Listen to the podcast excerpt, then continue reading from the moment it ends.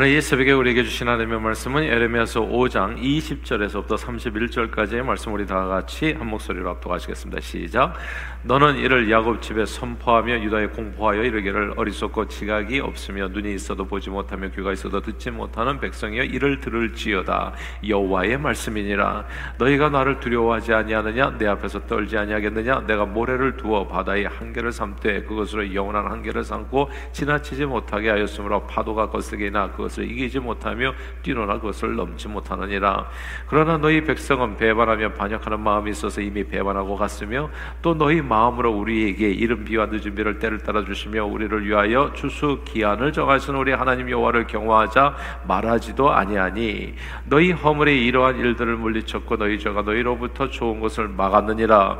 내 백성 가운데 악인이 있어서 새 사냥꾼이 매복한 같이 지키며 놓아 사람을 잡으며 세장의 새들이 가득한 같이 너희 집들이 속임이 가득하도다. 그러므로 너희가 번창하고 거부가 되어 살찌고 윤택하며 또 행위가 심히 악하여 자기 이익을 얻으려고 송사 곧 고아의 송사를 공정하게 하지 아니하며 빈민의 재판을 공정하게 판결하지 아니하니 내가 이 일들에 대하여 벌하지 않겠으며 내 마음이 이 같은 나라에 보복하지 아니하겠느냐? 여호와의 말씀이니라. 이 땅에 무섭고 놀라운 일이 있도다. 선지자들은 거짓을 예언하며 제사장들은 자기 권력으로 다스리며 내 백성은 그것을 좋게 여기니 마지막에는 너희가 어찌하려느냐 아멘. 아, 오늘 본문에서 무섭고 놀라운 일은 31절 말씀입니다. 거짓을 예언하는 것, 제사장들은 자기 권력을 사용하는 것, 남용하는 것, 그리고 백성들은 무지한 것. 이게 이 세상에는 정말 무섭고 두려운 일이라는 것이죠. 세계 원유 매장량 1위 국가로 한때 GDP 세계 4위의 경제 대국이었습니다. 남미 부자 나라 베네수엘라 이야기입니다. 근데 지금은 국가 기능의 완전한 마비로 국민의 94%가 빈곤층으로 전락하면서 작년까지 무려 680만 명이 나라를 떠났어요. 야 어마어마하죠. 680만 명이 그냥 나라를 떠나버렸어요. 그럼 미국에 들어오는 이민자 가장 많은 수가 지금 베네수엘라 사람입니다. 얘가 남미에서 그러니까 나라를 그냥 저버린 거예요. 이게 국가냐 하면서 베네수엘라가 석유 부국에서 현재 마실 물조차 부족한 급빈국으로 전락하는데 걸린 시간은 불과 10년도 채 걸리지 않았습니다.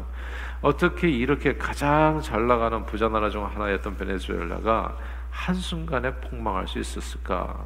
그러나 이런 베네수엘라의 몰락에는 여러 가지 이유가 있는 것이죠. 첫 번째로 생각해 볼 수 있는 것은 지나친 석유 자원 의존적인 경제 구조입니다. 베네수엘라가 세계 원유 매장량 사우디 아라비아도 많아요. 세계 원유 매장량 1위 국가잖아요. 아, 그 1위 국가답게 석유가 국가 전체 수출의 96%를 차지하고 있었는데 이게 그러니까 너무나 지나친 석유 의존, 의존 적인 경제다 보니까 석유 유가만 하락해도 경제가 그만큼 막30% 떨어지면 경제가 30% 떨어지고 이렇게 되어지는 거예요. 그러니까 전체 경제가 언제든지 악화될 수 있는 아, 그런 이게 이 불안정한 경제 구조를 가지고 있었다는 것이죠. 그런데 그럼에도 불구하고 석유에 의존하는 이 경제 구조를 개선하기 위한 노력은 절대적으로 부족했다는 겁니다. 제조업 등 산업 육성을 하는데 미진했고 석유와 관련된 주요 산업은 석유를 팔아서 돈을 버는데 이제 이 석유 관련된 그 정제한다든지 기술을 가지고 있는 여러 다국적 기업들이 들어와서 활동을 하는데 베네수엘라 사람들이 볼 때는 우리 땅에서 우리 석유를 파는데 이 사람들이 와가지고 자기네들이 돈 벌어가는 게 이게 좀 아까웠던 거죠. 그래서 그걸 다 국유화해 버렸던 겁니다. 근데 국유화가는 과정에서 경쟁력이 엄청 약해졌어요. 왜냐하면 베네수엘라는 석유를 정제하는 기술이 절대적으로 부족했거든요. 그래서 이게 다국적 기업이 되는 게 맞아요. 그래야지 경쟁력이 있는 것인데 다 쫓아내고 내가 혼자 다 먹으려고 하다가 오히려 이제 몰락의 길을 걷게 된 겁니다. 그러나 석유 의존적인 경제 구조로 나라가 망했다고만 보기에는 좀 어렵습니다. 왜냐하면 사우디아라비아 혹은 아랍에미리트 등 석유 의존적인 국가들이 한둘이 아니거든요. 근데 그 그런 국가들이 석유만 했다고 해서 다 망하는 것은 아닙니다. 석유 자원이 풍부한 것은 장점이지 결코 단점이 될 수는 없잖아요. 그러므로 베네수엘라의 멸망에는 또 다른 이유들이 더 중요한 이유들이 있었던 겁니다. 우고 차베스라고 하는 사회주의자가 대통령이 돼서 정권 유지를 위해서 정권을 탈환하고 정권을 유지하기 위해서 빈곤층 절대적으로 정치가들이 원하는 것은 표잖아요 한 표. 근데 절대 다수의 많은 숫자를 가지고 있는 빈곤층 국민들이 환심을 사려고 이제 과도한 복지 정책을 실시하게 된 겁니다. 복지를 한다면 돈 받겠다고 하면 싫어하는 사람이 어디 있겠어요? 돈 주겠다고 나라가 그러니까 나라가 돈 주, 이런 정치가들을 엄청 주의해야 되는 겁니다, 사실은. 내 환심을 사회에서 자기 돈 내는 게 아니거든요. 국가 돈 써가지고 환심을 베풀겠다 하면서 국민들의 마음을 갖다가 돈으로 사는 것이죠. 그래서 이 사람을 선출을 했는데 백성들이 이 우고 차베스라고 하는 사람이 석유 팔아가지고 과도한 복지 정책을 실시하면서 문제가 불거지기 시작했습니다. 차베스 집권 후에 무상 무상이 많아졌어요. 무상 교육, 무상 의료 지원, 그다음에 저소득층 보, 어, 보조금 지급. 그러니까 일을 안 하고도 살 수 있는 세상이 되는 겁니다. 이거 얼마나 좋아요. 이런 과도한 복지 지출은 결국은 베네수엘라 재정 상태를 급격히 이제 악화시킨 겁니다.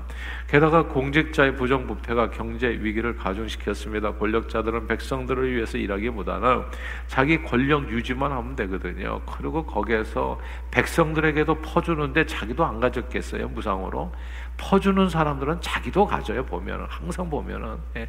너도 갖고 나도 갖자는 거지. 나는 안 갖고 너만 갖게. 이게 아니거든요. 그러니까 자기네들도 역시나 자기 배 채우기에 급급해서 차베스가 사망하던 2013년에 국제 투명성 기구가 발표하는 부패 인식 지수에서 베네수엘라가 전체 175개 중에서 개국 중에서 160위예요. 완전히 부패하고 더럽혀져서 타락했다는 거죠. 그리고 올해 초에도 석유 판매 대금을 둘러싼 부패 스캔들이 벌어졌는데 약 4조 원에 해당하는 석유 판매를 했는데 그 4조 원이 증발해 버렸어요. 아무도 아는 사람이 없어요. 누군가 다 가져가 버린 겁니다. 그러나 이 권력을 남용하는 부패한 정치인들은 스스로 서는 것이 아닙니다. 부패한 정치가 뒤에는 꼭 이제 또 두 가지 세력이 있잖아요. 첫째는 거짓을 참으로 전하는 언론이 있습니다. 괜찮다, 괜찮다, 이래도 된다, 무상으로 다 나눠줘도 괜찮다라고 이렇게 막 이야기하는 또 언론이 있는 거예요. 거기에 너무 맞춰가지고 그런 신문이 있는 거고 그런 언론이 있는 거예요. 그런 얘기를 들으면 또 그 다음에는 두 번째 뭡니까? 그런 부패한 정치인들을 향해 가지고 나라가 망해가는데도 불구하고 그 좋다고 또 표를 던지는 사람들이 있는 거예요. 무지한 백성들이 있는 겁니다. 이렇게 3종 세트가 되는 거예요. 부패한 정치인, 거짓을 전하는 언론인, 아, 그리고 그, 그것을 믿고 따르는 또 무지한 백성들. 이래가지고 나라가 망하는 거거든요. 우리가 두고두고 잊지 말고 반명교사로 삼을 만한 사건이 지난 2008년에 있었습니다. 예, 이게 그때 촛불 집회가 처음으로 나타난 거죠. 저는 그래서 촛불 되게 싫어해요. 엄청 싫어합니다, 저는. 예. 그게 그게 이용당하는 경우가 많아서 그래요. 누가 무슨 마음으로 촛불을 켜는지는 알 수가 없지만 굉장히 적어가면서 그런 것 같아요. 목회자들 가운데서 많아요. 근데 저는 아니라고 생각해요. 무조건. 네. 그러니까 어떤 편에 서는 것은 옳지가 않아요. 우리 그리스도인들은 특별히 예수 편이 돼야 되지 나머지는 편이 없는 거예요. 네. 아무튼 시작은 그랬어요. 미국산 쇠고기가 광유병을 일으킨다는 PD 수첩 방송에 나간 후에 미국 소 수입에 대한 엄청난 반발이 일어났지요. 마치 미국산 소를 먹으면 당장이라도 광우병에 걸려 죽을 것처럼 이야기가 호도되면서 너도 나도 촛불 켜고 들고 광화문으로 말하는 장관을 이루었습니다. 진짜 장관을 이루었어요. 어마어마했습니다. 진짜 그 규모가. 그것에 대한 또 거짓된 언론의 보도가 있고 편성한 무지한 백성들이 진짜 유모차까지 끌고 나오는 그리고 뭐 대통령에 대해서 험한 말 어린 꼬마 애들도 그거 보고서 저는 질색을 했어요. 도대체 교육이 어떻게 된 거냐 말이지. 그러니까 그냥 이 이거는 완전히 망한 거예요, 그냥. 집단적인 반발이 있었고 그런 사람들의 심리를 이용한 선동적인 정치가들이 있었습니다. 유명인, 연예인, 심지어 성직자들도 동참하는 사람이 한둘이 아니었죠. 다행스럽게 참으로 하나님의 은혜 가운데 이 광우범 파동이 잠잠해졌지만 그 후유증은 그 손실은 그 후로도 오랫동안 대한민국 사회에 많은 상처와 고통을 남겼습니다. 손해를 끼친 겁니다. 만약 광우병 파동으로 한번 생각해 보세요. 그래 이런 말들도 하면 참 안 좋은데 그냥 이 하여튼 명박산성 뭐 이런 단어를 쓰는 사람들 저는 진짜 나쁜 사람들이라고 생각해요. 진짜 나쁜 사람들이에요. 예. 한 나라의 자기네들이 뽑은 대통령에 대해서 함부로 말하는 사람들은 좋은 사람들이 아니에요. 그런 사람들에서 그냥 떠나세요. 제발 함께하지 마세요. 만약에 그, 그렇게 해가지고 대통령 탄핵을 이루고 나라가 뒤집혔다면 오늘날 어떻게 되었을까 생각하면 진짜 끔찍한 겁니다. 나라가 망하는 데는요 늘 세 가지가 함께해요. 몰락의 3종 세트입니다. 첫째는 자기 정권을 유지하거나 혹은 정권 탈환을 위해서 백성들이 듣기 좋아하는 백성들이 그 그런 이 세상에 그 시류에 편승한다고 얘기하잖아요. 그래서 상대가 듣기 좋아하는 소리를 이용해서 선동하는 그런 정치가 그리고 둘째 참을 전하지 아니하고 거짓을 전해서 또 거기다 불을 붙이는 언론 그리고 셋째 그 거짓말에 깜빡 속아가지고 잘못된 지도자를 선택하는 무지한 백성들 이런 일들은 계속 역사적으로 반, 반복됩니다. 예전에 또 이렇게 남미에서 이렇게 수입할 때 저기 곡물 수입할 때도 그때도 난리가 났었고요. 그리고 또 그 영화 코어제 그거 가지고 난리가 났어요. 그냥 삭발하고 그냥 난리가 났는데 영화 코러제가 결국은 통과됐잖아요. 코러제 이제 그래서 미국 영화가 상영되게 됐잖아요. 무한 경쟁의 시대가 열어졌잖아요. 그 전에는 코러제가 있어가지고 그냥 미, 외화는 그냥 몇 편밖에 못 들어져 한국 영화를 살린다는 것 때문에. 근데 그게 이제 다 폐지되고 무한 경쟁이 되는 바람에 그런 한국 영화가 죽는다고 그냥 삭발하고 그랬는데 한국 영화가 줄었습니까? 오히려 경쟁력이 강화돼 가지고 세계적인 영화가 나오고 있어요. 그때 삭발했던 사람은 진짜 석고 대제해야 돼. 다 오늘날 오늘날 천만 영화가 뭔지 아세요? 한국의 범죄 도시 3편인가 뭔가가 천만 영화라고 하더라고. 미국 영화는 한국에서 힘을 못 써요. 할리우드 영화가 지금은 정말 가슴을 쓸어내리는 경우예요. 야, 그때 그게 그 삭발한 사람들이 뜻대로 됐으면 어떻게 됐을까? 한국 영화는 지금도 그냥 쪼그라들었을 겁니다. 그냥 외국 영화가 들어가서 무한 경쟁을 하다 보니까 그냥 잠재력들이 폭발해가지고 오늘 한국 영화가 정말 세계로 휩쓸고 있잖아요. 그러니까 이게 누군가 잘못된 생각을 가지고 성공하는 그 무지에 속아가면 그냥 나라는 몰락하는 거예요. 영화계도 몰락하는 거 다. 이게 한순간에 그렇게 되어지더라고요. 이 얘기가 오늘 본문 말씀입니다, 여러분. 에레미야서 5장 31절을 읽겠습니다. 에레미야서 5장 31절 말씀 같이 읽을까요? 시작. 선지자들은 거짓을 예언하며 제사장들은 자기 권력으로 다스리며 내 백성은 그것을 좋게 여기니 마지막에는 너희가 어찌하려느냐. 예. 여기서 선지자는 거짓을 제사장은 자기 권력을 그리고 백성은 그것을 좋게 여긴다. 이 말씀을 주목할 필요가 있습니다. 이 한 구절 속에 남유다 왕국의 멸망 이유가 이유가 원투쓰리로 잘 정리되어 있는 겁니다. 나라가 폭망하는 데는 언제나 세 가지, 몰락에는 세 가지 요소가 함께 작동해요. 나라 나라의 전체 큰 그림을 보지 못하고 실제 백성들을 위하기보다는 권력 쟁취만을 목적으로 일하는 정치인이, 그러니까 제사장은 권력만을 위하고, 그러니까 정치인이 있고 그 정치인의 잘못된 행태를 바로 잡아 주기는커녕 오히려 편승해서 거짓을 전하는 언론이 있고 선지자가 있다는 겁니다. 거짓 선지자들 맨날 거짓말하는 거짓말하는 사람이 있고 그래서 저는 목회자들의 가장 기본적인 자질은 선지자적인 목소리를 낼 수 있는 사람이어야 된다 그렇게 생각해요. 여러분들도 아마 듣기 좋은 듣기 좋아하는 소리가 있을 거예요. 근데 성도들이 듣기 좋아하는 소리만 하면 그건 몰락의 길입니다. 그냥 듣기 사람이 듣기 좋은 소리가 아니라 하나님께서 주시고자 하는 말씀을 전할 수 있어야 돼. 그게 진리거든요. 내가 그래서 성경은 항상 책망과 교훈과 바르게 함과 의로 교육하기 위해 하나님의 사람을 온전하게 하기 위해서 말씀이 선포되는 것이지 사람 기분 좋게 하는 게 그게 메시지가 아니에요. 그런데 그런 메시지가 선포됐다고요. 거짓말하는 선지자들 하나도 좋지가 않아요. 지금 회개할 때인데 회개하는 메시지는 사람하고 평안하고 하나님께서 함께 하실 거고 맨날 넌 좋을 거고 이렇게 얘기하면 어떻게 되냐고요. 그리고 세 번째 이 정치인과 언론의 가문술에 속아서 잘못된 지도자를 뽑아주는 무지한 백성들. 그러면 그런 공동체와 사회와 국가는 반드시 망하게 됩니다. 그런 나라 중 하나가 북한이잖아요. 실제 백성들을 위하기보다는 권력 쟁취, 권력 쟁취만을 목적으로 하는 김일성 가문이 있고 그리고 그런 정치인의 잘못된 행태를 바로잡아주지 못하고 오히려 편승해서 언제나 거짓을 전하는 언론이 있고 그런 지도자들에게 순응하는 백성들 그런 나라에는 아무런 희망이 없는 겁니다. 그냥 밑빠진 독이에요.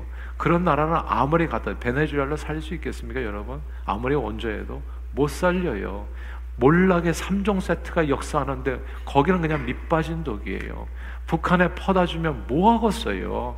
정치가가 썩었고 선동하는 언론이 있고 무지한 백성들이 있는데 그거는 그냥 밑빠진 독이에요. 아무리 줘도 아무 소용이 없어 그거는 그냥 그냥 망하는 겁니다. 이런 몰락의 3종 세트가 남유다에 있었어요. 그러니까 이 나라 이게 두려운 일이라는 거예요. 이 일이 나타나니까 이제는 희망이 없는 거예요. 이거는 다시 갈아엎어야 되는 겁니다. 그 나라는 깡그리 망해버리고 다시 새로운 나라가 세워지기 전에는 그 어떤 방법으로도 희망이 없다. 그래서 바벨론 쪽의 나라가 망한 겁니다. 그런데 지, 금부터가 정말 중요한 얘기인데요. 왜 이런 몰락의 3종 세트가 나타나게 됐는가? 왜 이런 일이 벌어졌지? 왜 이 타락한 정치인, 거짓 선지자, 그리고 무지한 백성, 왜 이런 일이 벌어졌지? 그 벌어진 아주 근본적인 이유가 오늘 본문 5장 24절에 나옵니다. 5장 24절 같이 읽겠습니다. 시작. 또 너희 마음으로 우리에게 이른 비와 늦은 비를 때를 따라 주시며 우리를 위하여 추수 기한을 정하시는 우리 하나님 여호와를 경외하자 말하지도 아니하니 여기서 우리 하나님 여호와를 경외하자 이 구절을 주목해야 됩니다. 이 구절 속에 몰락의 3종 세트가 나타나는 근본적인 원인이 담겨 있습니다. 그건 하나님을 경외하는 마음, 하나님을 두려워하는 마음입니다. 옛날 분들이요, 잘못된 사람을 쭉 꼬집을 때 인용하는 말이 있었어요. 그대는 하늘이 두렵지 않은가? 하늘이 지켜보고 있지 않는가? 예. 하늘을 두려워하는 마음으로 살면 사람들 얘기에 휘둘리지 않게 됩니다. 정말 진리를 따라서 가게 돼요. 하늘을 우러러 한 점 부끄러움이 없는 사는 마음으로 살게 되면 정말 바른 길을 걷게 됩니다. 은밀한 가운데 하늘은 언제나 지켜보잖아요. 사람은 속일 수 있어도 하늘은 속일 수 없잖아요. 우리 모든 말과 행동을 지켜보시는 하나님 앞에서 부끄러움 없는 삶을 살겠다고 다짐하면 절대 거짓과 야합하기는 어려워집니다. 사랑을 실천하게 되고 진리를 기뻐하게 되며 사람들의 인기나 사람들이 말에 왔다 갔다 하지 아니하고 하나님의 말씀을 따라 진짜 하나님 앞에서 내가 어떻게 살아야 될 건가 고민하면서 정말 하나님의 말씀을 붙들고 거기에 순종해서 살아가게 됩니다. 몰락의 3종 세트가 언제든 유혹할 때 하나님의 말씀 위에 서게 되면 진리를 따라 걷게 되어 세상을 구원하는 일에 쓰임 받을 수 있어요. 저는요 미국에 와서 훌륭한 정치인들을 많이 봤어요. 제가 특별히 존경하는 정치인 중에 한 분이 독실한 기독교인이자 훌륭한 정치인이었던 존 맥케인이라는 사람이 있습니다. 2008년 한국에서는 촛불 집회가 한창이었을 때 미국에서는 대선이 있었죠. 맥케인과 그리고 오바마의 대선이었었죠. 근데 맥케인은 그때 그냥 이 정치인들은 어떻게 해서든지 정권 탈환을 위해서 별짓을 다 해요. 거기에 무지하게 놀아나서는 안 된다는 거예요. 제가 촛불과 태극기 다 싫어하는 까닭은 거기에서 그 중심 인물에 선 사람들이 정치인들이기 때문에 싫어하는 거예요, 사실은. 예. 그거를 편승해서 뭔가를 만들어 보겠다고 하는 목적은 딱 하나예요. 윤석열 대통령 물러가라. 옛날에는 이명박 대통령 물러가고 누구 물러가라는 거잖아요. 그러니까 이런 데 같이 편승하는 것만큼 어리석은 일은 없다고 생각하는 거예요. 근데 그때 맥케인 그 후보가 오바마 진영을 갖다 맥케인 진영에서 얼마나 공격을 하겠어요. 또 이름이 오바마라고 하다 보니까 이 버락 후세인 오바마잖아요. 그러니까 흑색 전선이 대단했었던 겁니다. 이 사람은 무슬림이다. 이 사람이 되면 진짜 나라가 망한다. 예. 공화당 지지자들이 다 그렇게 오바마를 공격해서 어떻게 해서든지 정권을 탈환 그렇게 했던 거거든요. 그러니까 오바마는 무슬림 테러리스트라는 말이 돌았었어요. 그럴 때마다 맥케이는 아니 자기가 경쟁자잖아요. 근데 나서 가지고 아닙니다. 오바마는 훌륭한 미국인입니다. 아니 자기가 경쟁하는 사람이 이렇게 얘기하는 사람이 어디냐? 지금은 어떻게 해서든지 끌어내리라고 그러니까 나는 너무 보기 싫은 거예요. 그게 사실은 여러분들은 어떠세요? 그 퍽이나 아름다운 모습이었어요. 한국 정치는 가, 진짜 멀었다는 생각이 들어요. 암튼 이 오바마가 케냐에서 대통령 태어나서 대통령 자격이 없다는 그런 얘기 속에서도 그리고 공화당 백인 우월주의자들이 얼마나 이게 또 무시해요. 선교 선거에서는 무조건 이겨야 되는데 선거에서 이기는 것보다도 더 중요한 거 그 가치를 따라서 살았던 사람입니다. 저는 미국이 오늘날 같이 잘 사는 나라가 되고 넘버원 국가가 된 데는 분명히 이유가 있다고 확신해요. 이 몰락의 3종 세트가 역사할 그런 순간들이 참 많거든요. 그때마다 그렇게 인기에 연연하고 권력을 탐하지 아니하고 진리를 쫓아서 살았던 사람들이 있었던 거예요. 더 큰, 더 소중한 가치를 위해서 자기 소탐대시라고 하나요?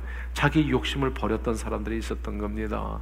그런 마음이 어디서 오겠냐고요. 그게 하나님을 경외하는 마음입니다. 그러므로 저는 저와 여러분들이 주님을 경외하는 마음으로 살기를 바래요.